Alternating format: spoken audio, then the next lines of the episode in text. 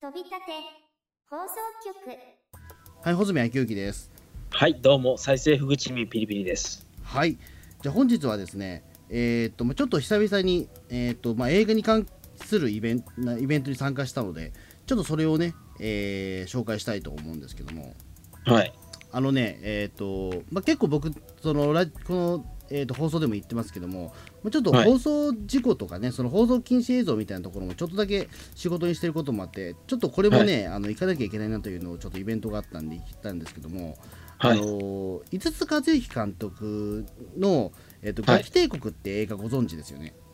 はい。あの1981年だか2年 ,2 年だったかな？にあの、まあ、井筒和之監督が ATG っていう、ねはいあの独立系の,、まあ、あのアートシアターギルドっていうね、はいえーとまあ、低予算でその、えー、と作る代わりに、まあ、その何でも撮っていいっていうようなねあの、はい。状況でやった、まあ、本当に青年、まあ、映画青年とかねあのそのねあの規約がなくとにかくできるっていうあの、はい。そこでアートシアターギルドにっていう、まあ、じ実相寺明夫とかも撮ったんですけども本当に自由な、ねその空間があったんですね制作会社としてね。まあ、僕も ATG 一時期いろいろあさって見てみましたけど、これどうやって収益得るんじゃみたいな。すごい ATC、は確かね、えっと、値段その制作予算が決まってんでしょ確かでもうん。確かね100万ぐらいだったと思う確かだからそれこそだからね監督とかも全員全部手弁当でやったりとかうん。うんあのーなんだろうもうだから役者とかもほぼほぼタダみたいなねうん。状況だったりとかするらしいんですけども、うん、うん。でもこのこの運動は本当に長くてね、えっと1961年から92年ぐらいまであったみたいですよねうん。でそれこそだからそのねえっ、とまあいろんな、まあ、監督、まあ、大島渚もやったし鈴木清純も関わったし新藤兼人監督も関わったしね。そうそうあと三島由紀夫もやってますよね確かねへえ。うんまあ、とにかくちょちょっと尖った人がやっぱやるやるんですけども アートシアターギルドで撮るんだけども、その中でね、あのまあえー、とこれは結構まあ、その中でもやっぱ傑作と言われているのが井筒克之監督「ガキ帝国」なんですよ。うん。あのーこの「ガキ帝国」っていうのはあの本当にだからねその、まあ、やっぱ ATG でしかやっぱ実現できてなできないだろうなっていうような映画なんですけどもうん。あの主演がねあの新助竜介ですね、まあ、と島田紳介とあと松本龍介さん当時の、まあ、ちょっと漫才ブームが始まる前だから、うんあのまだ当時は新鋭のその漫才師だった2人なんですけどもその人が、2人が、まあ、その不良学生をやるっていううん。映画なんですよね。うん。うん、でこれがねあの本当にだからその、えーななんて言うんですかねあのやっぱり青春の爆発ですよね一言で言うとねこれって。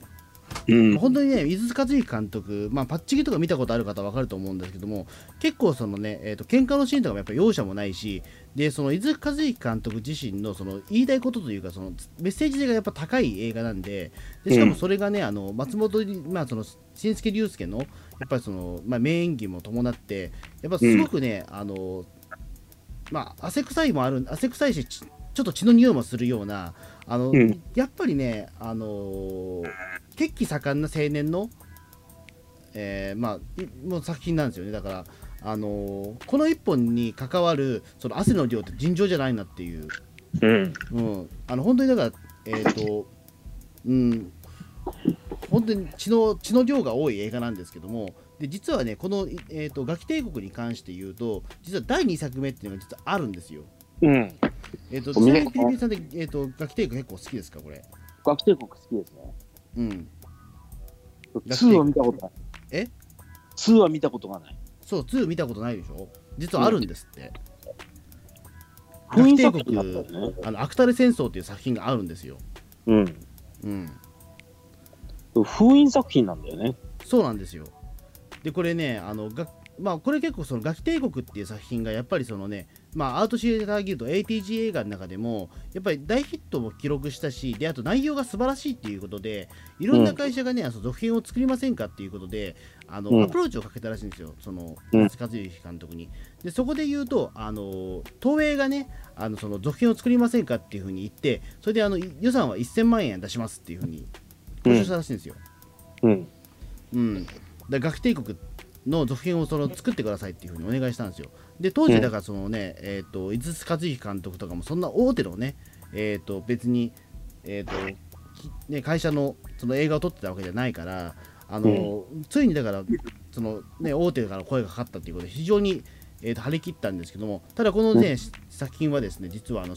えー、とその続編を作りませんかって話が来たのが、えー、と確か1982年の6月とかなんですよ。うん。で上映は、えー、と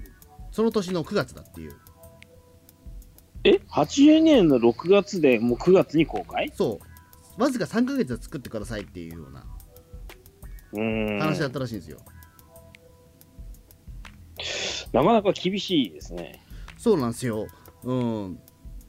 で、ね、あの、だからその後の、その後の展開は、あの、なんていうか、えっ、と、制作はでもまあすごかったらしいんですけども、まずだからその脚本をね、その、えっ、と、ガキ帝国の、えー、と脚本を書いた西岡拓也さんっていう方がね、あの、まあうん。一応続編を書いて、まあそれで、うん。まあそれはすぐ終わったらしいですよ。でも、西岡さんがそこでちょっとやっぱりあの大変だったのはさらにだからそれで当時角川書店も関わっていたからあの、一緒にコミカライズもの小説も書いてくださいってお願いしたらしいんですようん。つまり脚本とそのコミカライズの小説2つ書かなきゃいけないっていうわずかそのね、えー、と9月公開の映画のものをうん。だから、え2週間で書いたっつってましたね確かなんかその全部を、えれいこったな。うん、ちょっと偉いことなんですけどもでその後もだからねえっ、とまあそのガキ帝国のその出演者もとりあえずなるべく集めてでそれでもうすぐバーッと撮ったっていう作品なんですよねこのあ逆帝国アクタル戦争っていうのが、うん。うんまあ、当時松本そのねえっ、と新助流星に関してはもう漫才ブームが来ちゃってるんで、うん。あのーそうですねだからもうそれはちょっと出演がで、えー、とワンシーンだけ出演してるんだけども、まあうんあのーメインは添えられなくてで、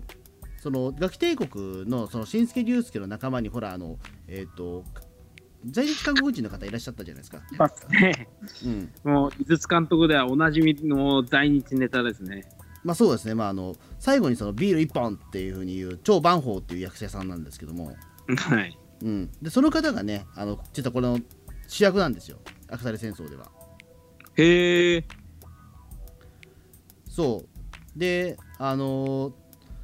まあそう、多分ね、ガキ帝国の話とはちょっとつながってないのかもしれないんだけども、もしかして、うん。ちょっとパラレルワールド的な話なのかもしれないけども、ちょっと俺もね、その、はまあ、その作品もちろん見れてないんで分かんないんだけども、どうやらその超万宝とあと北野誠さんがね、あの2人で、あのーまあ、その不良役をやって、最終的にヤクザに殴り込みに行く映画らしいんですけども、うん。うん、一応台本を読んだ限りはそんな感じだったんですけども、うん、いその、穂積さんが言ったイベントでは上映はされなかったんですや、もちろんされてないです。うんマジか。うん、だからもちろんなんでそれは上映ができなかったのかっていうことを改めて検証するようなイベントだったんですよ。うん。うん、そうですねでそれがね実はそのずっとその封印作品っていう形で、えーだからなもう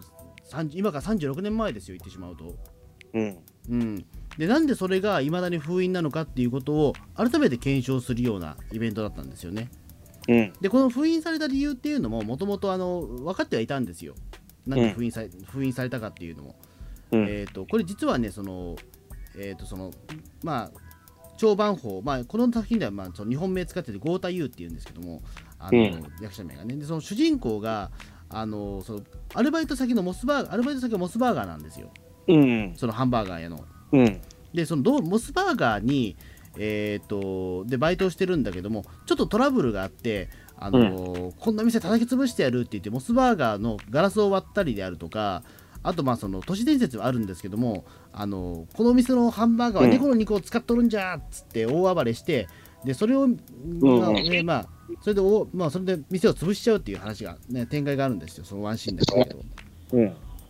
でそれはまあもちろんあのそのまま、えー、と風切りの時にも上映されたんだけども、うん。あのーその上映さの最中に、えーとまあ、無事映画は完成してでそれで風切りを見た、まあ、その偶然ねその映画館で見たモスバーガーの社員が「あのおなんじゃモモスバーガーがもう破壊されとるじゃないか」っつってそれであのその社員さんが、えー、とそのモスバーガーの社長に、まあ、報告したところちょっと問題になったらしいんですよそれが。うん。であのそれであの監督がよなんかそのモスバーガーに呼びつけられてあのーねあのまあ、あとそのプロデューサー側も呼びつけられてあの結果的にそれであのもうモスバーガーさんのそのシーンをなんで撮撮ったんだっていうことであのちょっとお叱りになってそれであのそれ以降、えー、と上映ができなくなったっていううんことらしいんですよね。うん。でつまりちょっとそのモスバーガーさんもそのモスモスバーガーのシーンがちょっと問題になっていまだにこう36年間にわたり上映が一切されてないっていうような、うん。えー、と映画なんですね。でちょっとだからねえっ、とうんまあ、結構珍しいと思うんですよ封印の理由としては。まあ封、印作品でいう例えばその人種差別とかはあるあるんですよ。うん。でもそういう作品って切ればいいんですよ言ってしまうと問題があるシーンが。うん。あの例えばほらあの、まあ、まあスペル星人とかねそのウルトラセブン12話とか、まあ、その根幹があるからしょうがないにしてもあとね狂気人間の24話とかもまあそれはあるんですけども、はい。まあ、あれは切るのは無理不可能なんですけども、まあ、そういうことじゃないじゃないですかこれっていわゆる企業のことをちょっと侮辱したからダメっていうようなまあ、なかなかないケースですよね。なかなかないケースだと思うんですよ。うん、でね、まあ、言ってしまうとその言ってしまうとそんなにだって、まあ、映画的には結構重要なシーンではあるんだけども別に店の名前は出してないわけですよモスバーガーだっていう。うん。うん、これでモスバーガーって言ったらもうそれは終わりなんだけどもただ、あのーそういうシーンはなそういうことではないんですよね。うーん。うんだからその企業そのモスバーガーが怒ってるからあの上映ができないっていうことが36年も続いてるっていうそのシーンをカットすればいいって問題ではないですかね。じゃないらしいんですよどうやらねあのー当時だからねえっ、とま結構そのモスバーガーの社社長さんが結構怒っちゃったみたいでうん。でその時に東映の方はどう対応したのかわからないんだけども分かりましたじゃあすいません申し訳ありませんでしたもうあのじゃあそのフィルムはジャンクしますって約束したらしいんですようん。でも上映しませんっていうふうにうん。うん、で、ねまあ、一応だからその当時、まあ、これよく都市伝説的に言われてるのは、えー、と2週間で上映禁止になったっていう話はあるんだけどもどうやらそ嘘らしいんですよ。うん。それはあ後々おひれがついて話してちゃんとふ、えー、と4週間やったらしいんですよね。うん。うん、当時4週間っていうのは普通だったんで、まあ、あの予定通り全部終わったんだけどもただその後あのもう二度と上映しませんっていうふうに東映が約束しちゃったんでそれフィルムをジャンクしましたっていうような形であのじゃあそこでプロデューサーがまあ伊豆監督に、まあ、あれはもうちょっとあの今後上映できなくなったからっていうことで、あの報告してのがいまだに続いてるというかその封印されずっていうような。結局じゃあ、封印の理由は何なんだろうね。いやだからモスバーガーだ当時のそのモスバーガーが怒ってたからっていう理由であのーそ当時の約束がいまだに続いてるっていうことですよね。え？その東映とモスバーガーの社長さんがあのーまあその岡田岡田祐介さんとその、うんなんだろうそのモスバーガーの社長が約束交わした約束がいまだに続いてるっていう。マジかいな。うん。なんで、あ、違う、えっと、岡田茂さんの方か、親父さんの方だから。うん。で、そのモスバーガーの社長さんと岡田茂さんでなんか仲良かったらしいんですよね、すごいね、うん。実は。で、その後のなんかその、2人とももう亡くなっちゃったんで、どういう約束が交わされたのかよく分かんなくなっちゃったっていう、そもそもが。うん。で、あのーで、当時そのね、なんかその契約書みたいなものも特にないから、うん。あのーなんなんていうんですかね、えっ、と、もう2人が亡くなってしまった以上、あのーどういう約束も交わされたかもうわからないから、とりあえず上映ができないっていう状況なんですよ。なんじゃそりゃ。でもね、それってやっぱおかしいじゃないですか、言ってしまうと。うんあのー別にそのフィルム自体には、まあ、まあ、演出が悪かったっていうのもあるのもし分かるんですけども、そのモスバーガーがね、まあ、そもそもね、うん。そのモスバーガーを使った経緯っていうのも、あのーちょっとこじれているのは、その店モスバーガーのそのね、貸してくれたお店の店長さんは別に使っていいですよって言ったんだけども、どうやらそれが本社の方に届いてなかったっていう、うん。だからそこもちょっと問題だったんだけども、うん。あのーただ当時のその約束をしたものを、えー、と今更例えばそのほ保護にすることもちょっと難しいなそのモスバーガーがちょっとね頭が硬いのかわからないんだけども、うん。えー、と当時の約束は約束なんで、えー、と許可ができないっていうようなことを言ったらしいんですよね。そのここ最近になって？そうあのここ最近になって例えばそのほらずっと塩漬けにされてるものなんであの、うでもやっぱりその、ね、大名作の「学帝国の続編」だから見たいっていう声ももちろんあったからそれでね、あのえー、とその映画ジャーナリストっていう方が、まああのうん。今年の、えー、と秋口ぐらいにあの、うん。モスバーガーに掛け合ったらしいんですよ。どうしても上映したいですよっていう形を。うん。最初東映東映にお願いしたらしいんですよ。最初東映に。うん。でそしたらまああのいやと当時ねそういったモスバーガーさんとの問題もあってこれちょっと上映できないんですよっていう。じゃあ、うん。今モスバーガーの方に問い合わせたらどうだろうっていうことでそれでモスバーガーの方にも問い合わせたらいやうーんとそれはちょっとやめてくれっていう対応だったらしいんですよねどうやらね、うーん。まあ、当時のことを知る人も誰もいなくなっちゃってるからあのーうかつなことは言えないっていう状況ですよねいわゆるでモスバーガーの人もも今いる人は見てないんですよだからちゃんと。うん。うん、でもそれはままずいから当初約束だと言ったところでまあさすがにもう30何年前の話だからじゃあ一回見てみましょうよっていうことでえっ、と一応その参考試写みたいな形で上映したらしいんですよあ関係者だけで関係者だけでそのモスバーガーの担当者と東映の人とあとそのうん映画ジャーナリストの人で一応見たら、まあ、うん一応その映画ジャーナリストの人曰くもそういったなんか猫の肉だっていうセリフもないしあの、うん。何も問題がないんじゃないかっていうことなんだけどもただ、うん。モスバーガーの担当の人はあのいやこれはどうだっていうような形をやっぱ取ったらしいんですよ対応として。えー、あのまあなんていうかね今これを公開したところでうちメリットがあるのかってなったらしいんですよねどうやら。うん。うんまあ、確かにメリットはないのかもしれないっていう、うん。うん、でこことでなんか結局うやむやになっちゃったっていう。うんデメリットがなければいいんじゃないかな。いやそうなんですよ。だから結局まあデレメリットもない確かメリットはないし、うん。かといってデメリットもないわけですよ。でもこの話って別に。うん。昔そういったことがあったねっていうかそういったね。ただデメリット唯一デメリットとしてあるとすればあのモスバーガーが許可してないっていうことののえっ、とあれですよね。話ですよね。言ってしまうと。ちょっと頭が硬いんじゃないかっていうふうにちょっと僕らみたいな人に思われてしまうっていうことが逆にちょっとちょっとデメリットですよね。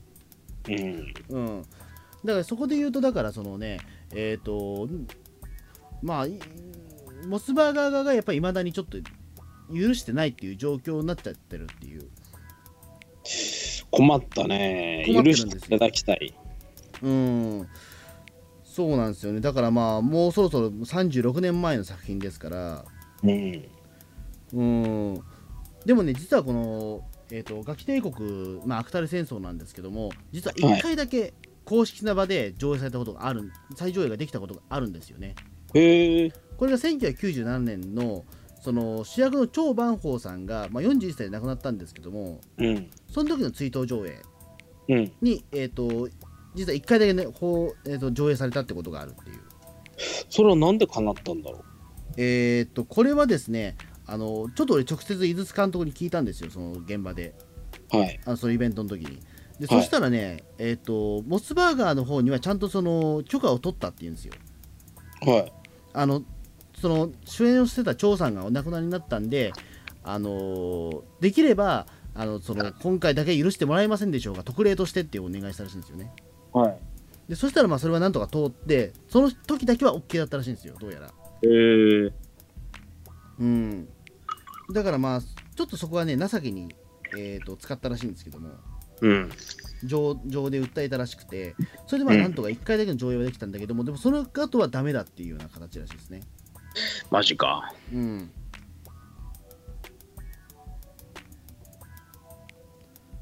でも、なんだろう、日本シナリオ作家協会とかは、なんか資料とかを調査したら、猫の肉じゃとか叫ぶシーンはない。ないんですって、どうやら。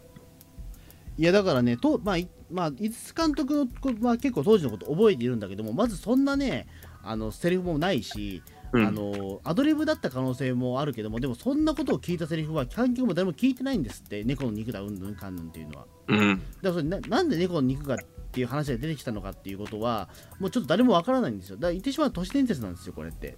うん。でもまあ問題はその猫の肉うんぬんじゃなくてやっぱりその店を破壊するっていう行動に問題があったっていうモスバーガーの店舗で暴れ回ってるのが問題だと。そうそう当時モスバーガーっていうのはそのなんだっけえっ、とまあまあ、国際、まあ、その日本国内の初めてのそのハンバーガーチェーン店なわけで、あのそのフランチャイズ店とかっていうのを獲得するのに、まあ、ものすごく苦労されたっていう、うん。うん、っていうところもあって、あのーそんなお店で何してくれてるんじゃっていうような形がうんやっぱりあったらしいんですよね、そのモスバーガー的にはね。うん。うん、でしかもそれは店長さんは許可したけども本社の方は認めてないっていうようなうんそれでやっぱりちょっと問題になっちゃったっていううーん。いや例えばだからそこであの東映側が、まあ、僕は思う思うんだけどそこで東映側があのそのモスバーガーのシーンだけ例えば切るとかいうことだったら別に何も問題はなかったと思うんだけども、そうん。なぜかあのジャンクしますって言っちゃったんですよね、うーん。うん、だからあのもうこのようにありませんでしたっていうことにしちゃったっていううん。のがちょっとあのこじれる問題にはなってるんですようん。でやっぱりそのほらやっぱりガキ帝国の続編ではあるからみみんな見たいっていう人は多いわけですよ。まあ、もちろん僕もその一人だからあの署名はしてるんですよ、そのガキ帝国をその再上映したい署名っていうのはしてるので,、うん。あのーでそういう人はもう全国に何万人もう何千単位でいるんですけども、うん。うんまあ、そのためのまあ決起集会ではないんですけども、あのー一応シンポジウム的なものがまあその行われたんですね渋谷でね。それうん。に参加してきたんですよ今回ね。なるほど。うん、でもね意外なことなんですけどもその井筒和之監督のイメージってまああのなんだっけそのほらえっ、と、まあ、映画を見たらすごく怒る人みたいなイメージあるじゃないですか まあそうですね。ざっくり言うとですよ、うん。えーずっとなんかそのねタモリクラブでも酒を飲んでなんかずっと管巻いてるおっちゃんみたいなイメージあるじゃないですかうん。うん、なそんな日本映画なんて全部クソじゃんみたいな君らは全部オナニー映画じゃんみたいなことはずっとあるじゃないですかはい。ええうん、なんですけども実はその時のあの昨日そのトークショーで見た時に井筒監督はちょっと印象が違ったんですよねおあの終始ドライなんですよドライ。あの井筒監督って例えばそういうふうにほらねあのこちとら自腹じゃーっつってねあの映画に対してすごく吠えてるところもあるしでしかも自分の作品にすごくプライドがあるわけじゃないですかその、言言うてもだからそのほらあのあいえっ、と作品そのねえっ、と自分のその相手の映画を否定批判した時にじゃあお前は何を撮ってるんだってなった時にパッチギっていう大名作を出してきたわけじゃないですかうん。僕パッチギ好きなんですよ、えー普通に俺パッチリ好きだけどさ。うんまあ、一応だからそこでね、ほら、お俺、監督とちゃんと実力あるんだよっていうことをちゃんと見せつけたわけじゃないですか。でそれだけ実はね、プライドも、まあ、実力もある人だからで、そういう人が例えばほら、自分のその活動というか、その映画自体をすごく大事にされてるのかなというふうに僕は勝手に思ってて、でそれでやっぱり今回もすごく荒れんのかなと思ってたら、意外とそうではなかったんですよ。うん。あの伊豆監督のスタンスっていうのはあの本当これは面白かったんだけども一度上映したものに関してはあの俺のものあのなんていうかえっ、とあんまりその気にしないっていうスタンスらしいんですよどうやらうーん。例えばそのほらあのーねなんえーなんかその作品を例えばそのテレビ上映するときテレビでその放映するときも、まあ、ワンシーンいくらだっていうような、まあ、契約はあるじゃないですかうん。なんだけども、あの別になんかそういうのって、いや別になんか俺に許可取らないの別にええよみたいな。うん。別になんかまあ使うんだったらなんか酒酒の一杯分くらいで別に構わないから、そんなね、お金とかもう言わないし、あのもう楽しんでくれたらもうそれでいいじゃないかっていうようなことらしいんですよ。だから当時に関しても、そのガキ帝国アクタレ戦争が封印されたとことに関しても、そこまで憤りはなかったらしいんですよ、どうやら。えー、そうなのか。うん、いやもうなんか、まあ言ってしまえばもう封切りも4週間ちゃんとね終わったし、あのもう見見せたい人はみんな見せ見せたから、もう別にいいかなっていう感じだったらしいんですよ、どうやら。うん。今、今、今でもそれは変わらないらしいんですよ、どうやら。うー。うんん。いや、もちろんだから、その思い入れはある、もちろんあるんだけども、ただめちゃくちゃにそのね、えっ、と、なんで俺の作品をなんかジャンクにしたんじゃっていう怒りではないらしいんですよ、どうやら。うん。うん、ただまあみんなに見て見せてもらえるのはちょっと残念なんだけどねでももう昔の話だからねみたいな感じなんですよ終始あれ？へえと思って部屋で見る井筒監督とは全然テイストが違う。そうそうそうそううんでそのねえっ、ととまあ、そのメンバー、本当すごかったんですけども、その昨日のね、えー、と出演者が、まあ、井筒監督のほか、その脚本家で西岡拓也さんと、あと高橋万明さんっていう映画監督さん、もうん。うこの方も有名ですよね。そうですね。あとあの寺脇健さんっていう、あの文化庁の役人さんですよ。ええうん、もう当時もうそう来ててあとはあの、うん当時の出演者代表で木下ほうかさんが来てたんですよ ええまあ一応出演者ですけどね。出演者だけど、まあ、どこにいるか全然俺分かんないんだけど木下ほうかがどこにいるのかうん。えガキ帝国で分かりました？木下ほうかがどこにいるかわかんない。分かんないよねあれねうんいやだから当時だから 10, 10代らしいですよ木下ほうかさんがうん。うんだから本当にちょっとエキストラレベルだだったらしいんですけども、うん、俺ちょっと分かんなかった木下ほうかがどこに出てるかはうんうん。なんだけどね、えっ、と、まあ、終始だから基本的にはだからその、えなんでだからそのね、ガキ帝国アクタレ戦争が封印になってるのか、ちょっと俺もよくわからないんだよね、みたいな感じだったんですよね、当時ね。その、シンポジウム的なもので言うと。うん、でも確かに確かに見てもらえないのは残念なんだけども、あのーどうにかしてみんなに見せようっていう、えっ、と、まあまあもうそれはもうしょうがないのかな、みたいなこと言ってたんですよね、ずっと。うん。うん、もちろんその憤りもあるんだけどもただ井筒監督がめちゃくちゃ吠えるってわけではなかったんですよ少なくとも。うん。もう終わった話だからもうそこはもうねうんしょうがないんじゃないかなみたいなずっとスタンスではあったんですよ。うん。うん。でそんなシンポジウムがね2時間ぐらいやってたんですよ。うん。おやおやと思ってちょっと。うん。いやでもあのーここはだからそのね、えっ、と、使っ、えっ、と、主催したのがね、えっ、と、日本シナリオ教作家協会なんですけども、ここ。うん。うん、だここはだから本当にねあのすごく熱意があってその入った時にねえっ、と小冊子もらったんですよ俺うん。これがねいわゆるその月刊シナリオでその今、えー、と上映しまああのーまあ、そのアクタリ戦争のシナリオを再録したりであるとか例えばそのえっ、と西岡拓也さんのその書き下ろしのその声明文であったりであるとかあとはその寺脇健さんのそのねえっ、とまあ、著作権を守るものは何かみたいなこととか、あと映画評論家山根貞夫さんとかね、そのあたりの方にもいろいろあのインタビューとかをしてるようなものがあるんですけども、あのそういったものをタダで配ってくれたんですよ。へえ。結構おこれすごいなとトだな。でそれであの入場料は1000円ポッキーですから、うん。うん、ちょっとすごかったんですけど、うん、だとにかくだからそのに、えー、と脚本家、えーとそうですね、えーシナリオ作家協会に関しては、本当にだからあの、どうにかしてこれ上映したいっていう気持ちが強いらしいんですけどね。うん。うん、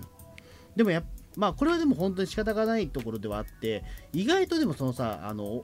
えーっと封印作品の当事者は意外と冷静っていうのはあの別に井筒和之監督に限ったことじゃないんですよそうっすね。あのどうしても見せたいっていう人ってそんなに実はあの当事者が一番実は冷静だったりすることって多いんですよね。うん。あのまあ俺がよく読んでる本でいうと安藤健二さんっていう、まあ、ライターさんが書かれた封印作品の謎っていうのでもおいても、はい。あの意外と実相寺明夫、まあ、そのウルトラセブンの12話の、封印作品のその実相寺明夫監督とかは、うん。あのそこまでやっぱりねうーん結構比較的ドライというかそんなに声を荒げるほどではなくっていう、うん。うん。そうだね。そう、うん、あのでそれはやっ狂気ぱり、ね、人間とかのえ？上原正蔵、狂気人間、怪あの怪奇大作戦の狂気人間とか、あれ上原正蔵さんだったよね。確かそうだと思う、うん、やっぱりあの方も確か安藤さんの本で、やっぱりそんなに、あのなんで公開しないんですか？みたいなスタンスでは全然なかった。うーん当人に関して言うとも理由もわからないしあの、特にそこに関して、まあ、あ見れなくなっちゃったんだねみたいなことも言ったりとか。うん。で実はそういうの多いんですよね。でもそうまあ井筒和之監督はまあそういった経緯で知ってたりはするけども関わったスタッフに関しても何人か俺実は聞いたことあるんだけどもえあれ見れなくなってんのっていう反応が普通にあったりとか、うん。うん、結構知らない人多いんですよね。そういうこと、うん。と当事者こそ実はよく知らないことが多いっていうか。うん。うん。だからそういう意味で言うと、だからね、あ、そっかと思って、なかなかあの衝撃的な、ね、あのイベントだったんですけども、うん。で、後半のね、その30分間がね、その、えっ、と、まあ、客席がすごい満員だったんですよ、ユーロライブ。まあ、そこにあ300人ぐらい入るんですけど、すごくもう満員状態で、うん。あの、やっぱりみんなね、そのガキ帝国、見たことがないんですよ。うん。あの、もう封印になっちゃってる作品だから、うん。なんだけどもやっぱりそのね元映画青年みたいな人がたくさんいてあのどうしてもやっぱり死ぬ前にこの作品を見たいっていう人がたくさん集まったんですよ。うん。おそらく百戦錬磨の映画マニアですよ、あの人たちは。間違いなく。うんまあ、そういう人がたくさんね、あの来てて、あのその後の質問コーナーっていうのはすごかったですよやっぱり熱気がうん私はどうしてももうそのガキ帝国のアクタリ戦争見たいんですよっていうもう心の叫びがねたくさんあの質問コーナー飛び交ったりとかしてうん。うんあのーなかなかあのーね面白かったでしかもそのね受け答えがね井筒監督とはすごい丁寧なんですよね すごいやたらねほうんあれもちょっと面白かったですけど、うん、僕もちょっと質問したんですよその時う。うん。あのどうどうしてもなんかね、あのーやっぱり当時のことに関して、まあ、覚えてないっていうこともあるのかもしれないけど、やっぱ謎だったところも多いんですよね。いわゆるだからその、井筒監督自体もその封印されたっていうことに関して、やっぱりどちらかというとその、ね、流動的なやっぱ対応も取っていたし、まあ、言ってしまえば監督なんて著作権者ではないから、やっぱりその流動的にならざるを得ないってところもあるし、東映さんのその東映の偉い人が選選んだ道だからっていうところで、まあ、納得しちゃったところもあるし西岡拓也さんに関しても同じなんですよ。結局これはもう終わった作品だからっていうようなことも言うてるからあのそんなにこの話ってあの表沙汰になってないんだけども、うん、で僕だからその中で言うと気になっていたのはその1997年のそのリバイバル上映だったんですよどういう経緯だったのかってやっぱ気になるじゃないですか、うん。うん、だからその時俺ちょっと質問はした伊豆監督質問したんですよね、うんうん。まあ、そうしたらやっぱりその、まあ、その張さんの、えー、と追悼上映だからその時はモスバーガーが許してくれたっていうようなうんでもそれは特例なんだっていう、うん、ことはあのちゃんと説明してくれたんですよ。うん。うん、ああそうかと思って。うんまあ、その後まあ井筒監督と西岡さんがあれでしたけどなんか、まあ、僕らが死んだらもしかしたら追悼上映流れるかもしれないって言ってましたね。ええそうだね。俺も今ね、ふと思ったね。これ次流れるとしたら、井筒監督とかが死なないともう見れないんじゃないか。いやでもその可能性はあるんだけどもでもそうなってほしくないじゃないですか言ってしまうと、うん。多分井筒監督まだ生きるよ多分うん。うんなんか次また撮ってるらしいからえうん次回作撮ってるらしいしねえ、うん、多分ね90歳ぐらいまであの人は撮り続けると思うから、まあ、その他我々も死んでるかもしれないわけですよ、ー。うん。うん、それまではなんとか見たいじゃないですかうん。うんまあ、そういうこともあるからねやっぱり、うん、追悼上映っていう形では僕は望まないんだけどもうん。なんとかしてね、だからそこはね、見たいなとは思うんですけどね、やっぱ昨日のシンポジウムとかすごく熱かったんですよね、そう思うと。うん、だって映画は、だって言ってしまうと昨日って12月1日で映画の日なんだけども、誰も見たことない映画の話で2時間盛り上がるんですよ。うん。うん、で別に映画の上映も何もないしっていうような。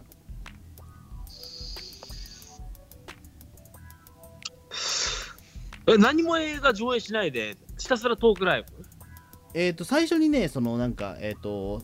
活弁士の坂本来光さんっていう方がね、あのまあ、ちょっとその、これまでの経緯みたいなものをね、あのまあ、活弁風にやってくれたんですけども、それ以外は何もプロジェクターも何も使わってないですよ。ひたすらトークショーですよ。マジか。うん。あの、録音とかね、あの動画撮影はダメだけど、写真は OK っていうような、うん。うん、感じだって、まあ、写真は撮りまくりましたけど、はい。ええだからツイッターとかにはたくさん今写真ね、あの掲載されてて、うん、今写真 OK っつったから、まあ、あの最近俺ちょっとミクチャっていうのハマってて、初音ミクと一緒に写真が撮れるあのアプリがあって、あのそれを、それとあの井筒監督が2人が写ってるような写真も撮りましたけど、俺。うん、あのそれにちょっと遊ぶ遊んでたんですけど、実を言うと、え何をやってるんですかね。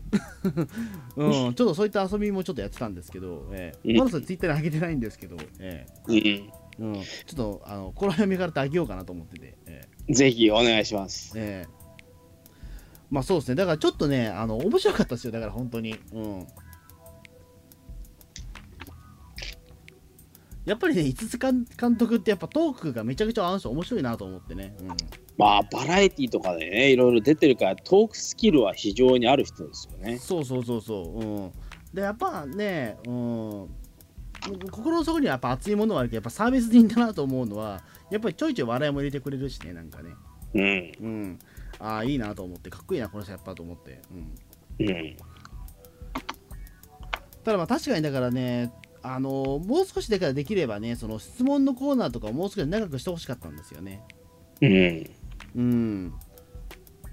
あのだからやっぱりそのどちらかというと熱気はね、客席の方にあったんですよ、やっぱりどうしても。うん。うん。いろんな人にやっぱりねあのみんなやっぱりそのそれぞれだって見たいっていう気持ちがあって、ね、300人もそのユーロライブに集まってるわけですよ。そう映画の日の映画を見ずにですよ。映画館に集まらずにねあのーその見たこともない映画をね見見ようとも集まってるわけですよ、ええうん。うん、やっぱそこのねやっぱり、ね、熱量っていうのはやっぱりすごかったですよ。やっぱり久々にね映画のイベント行って熱量がすごいなと思ったのはこの昨日のイベントですよマジで、うん、あれですかね、あの、ゲリラ上映されるかもしれないっていう期待とかもあったりして。いや実は言うと俺それちょっと期待してたんですよ。ねゲリラ上映されるんじゃないかなみたいな。うん。でもやっぱりそれはモスバーガーの許可を得ないとダメっていうようなやっぱり状況なんですよね。うん。うん。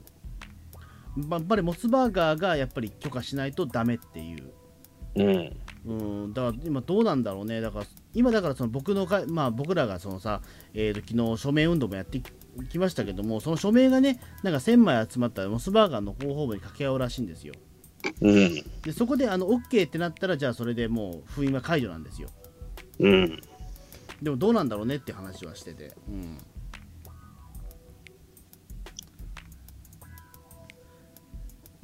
そうですね、だからね、ちょっとも、まあでも、でも今回のでもね、トークイベントができたっていうことに関しても、あのちょっとこれってなかなか歴史的な快挙だとは思うんですよ。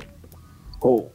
なかなかそのほら、あの例えばウルトラセブンの12話であるとかも、あの見れない作品ではあるけども、例えばこういうふうにシンポジウムみたいなことってないわけじゃないですか。う。そうね。うん。まあもちろんだからその菱見ゆり子さんとか出演者がねあのそろそろ解禁してほしいっていうことは公に言ったりはするんだけどもただなんかそのお客さんっていうかそのねファンも巻き込んでっていうことってあんまりないと思うんですよね。署名運動もしたりみたいなことはね。うん、うん。だからそこで言うと本当にだから今あの映画のその公開を求めてお客さんも交わって戦ってるっていう感じは若干してますよね今ね。うん。うん。うん、非常に面白い面白いというかね、なんかあの、あうん、うんやっぱりだからちょっとまだえ映画映画青年だなみたいなみんな思ってしまうんですけどね。うんうん。そうっすね。うん、だちょっとね、あのー本当に、まあでも、僕の予想では、でも本当、あと1年ぐらいでもしかしたら解禁になるかもしれないなっていうような気はしてますよ、でもマジで。え、なんで？いや、やっぱでもね、こんだけ熱量があったら、モスバーガー無視するわけにいかないと思うんです、さすがに。うーん。で署名集まってるわけです1000人 ,1000 人分の。なんだかんだでそれで強いじゃないですか。うん。うん。で東映に関してもそれはだんだん無視できなくなってくると思うんですよね。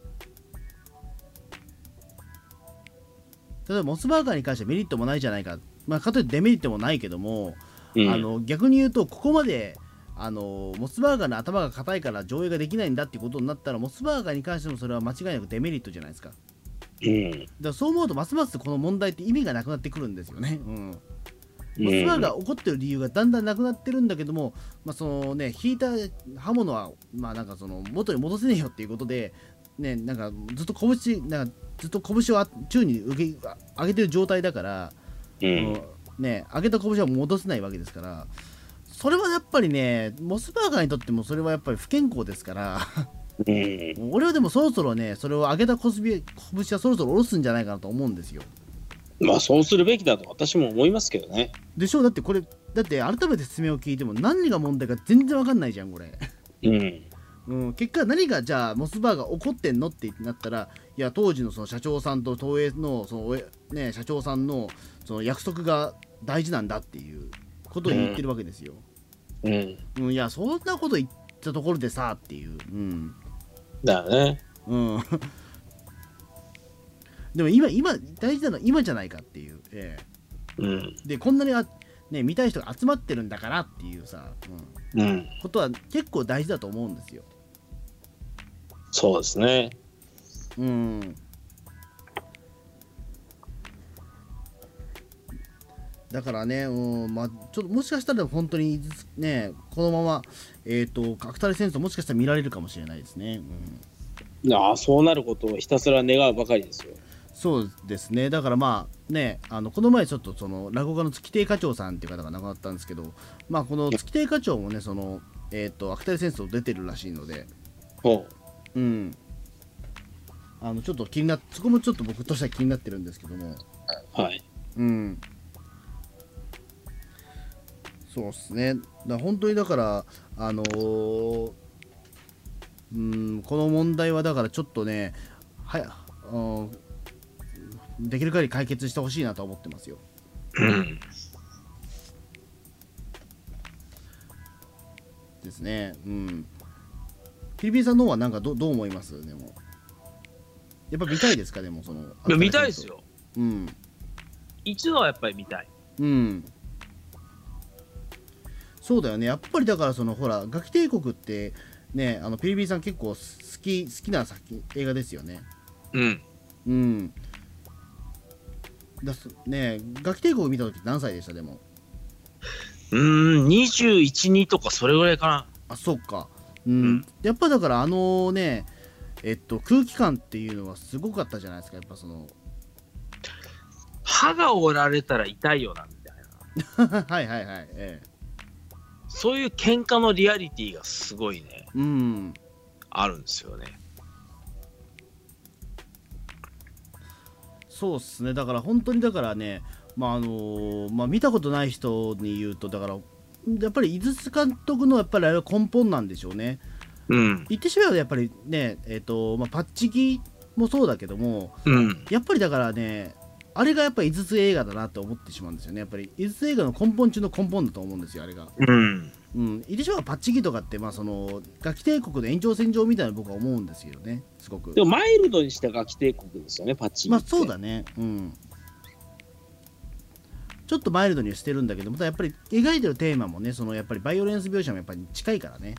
うん。うん。うん。まああとまあ、井筒監督だとあとはなんだっけ、あの、えー、みゆき撮ってんだっけ、あと。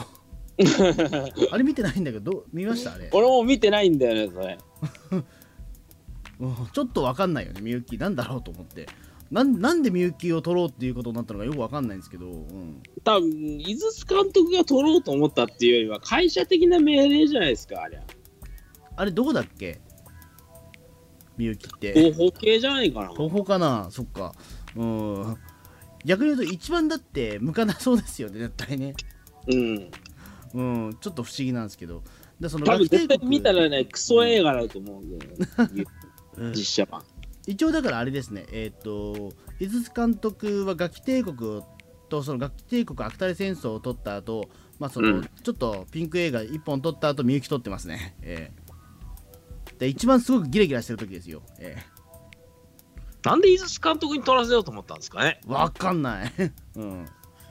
ちなみにアニメシリーズのみゆきも、